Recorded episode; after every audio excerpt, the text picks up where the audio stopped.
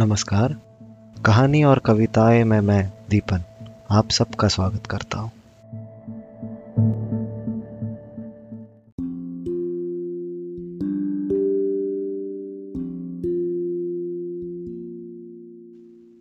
एक समय शराब का एक व्यसनी एक संत के पास गया और विनम्र स्वर में बोला, गुरुदेव, मैं इस शराब के व्यसन से बहुत ही दुखी हो चुका हूँ। इसकी वजह से मेरा घर बर्बाद हो रहा है, मेरे बच्चे भूखे मर रहे हैं, किंतु मैं शराब के बगैर रह नहीं पाता। मेरे घर की शांति नष्ट हो गई है। कृपया आप मुझे कोई सरल उपाय बताएं जिससे मैं अपने घर की शांति फिर से पा सकूं। गुरुदेव ने कहा, जब इस व्यसन से तुम्हें इतना नुकसान होता है तो तुम इसे छोड़ क्यों नहीं देते? व्यक्ति बोला, पूज्य श्री, मैं शराब को छोड़ना चाहता हूँ, पर यही मेरे खून में इस कदर समा गई है कि मुझे छोड़ने का नाम ही नहीं ले रही है। गुरुदेव ने हंसकर कहा, कल तुम फिर आना, मैं तुम्हें बता दूंगा कि शराब कैसे छोड़नी है। दूसरे दिन निश्चित समय पर वो व्यक्ति महात्मा के पास गया। उसे देख महात्मा झट से खड़े हुए और एक खंबे को कस कर पकड़ लिया।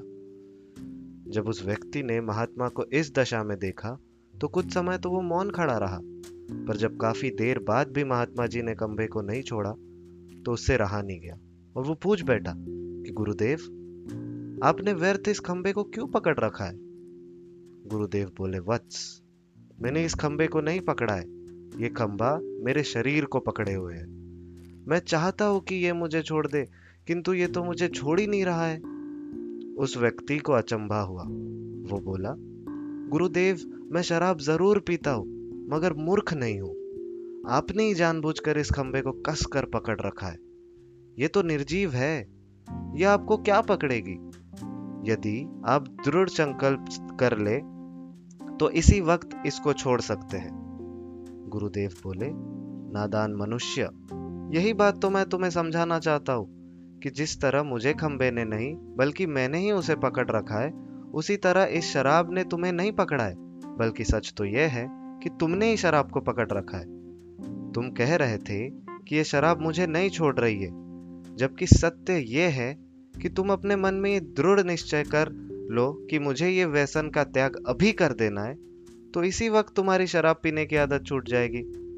शरीर की हर क्रिया मन के द्वारा नियंत्रित होती है, और अगर मन में जैसी इच्छा शक्ति प्रबल होती है वैसा ही कार्य सफल होता है।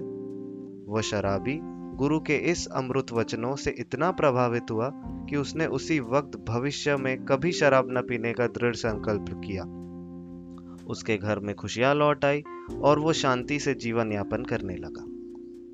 इस तरह हमें शिक्षा मिलती है कि जीवन में कोई भी व्यसन ऐसा नहीं है जिसे एक बार ग्रहण किए जाने के बाद छोड़ा ना जा सके। अगर मनुष्य चाहे तो बड़ी से बड़ी बुराई का त्याग कर सकता है।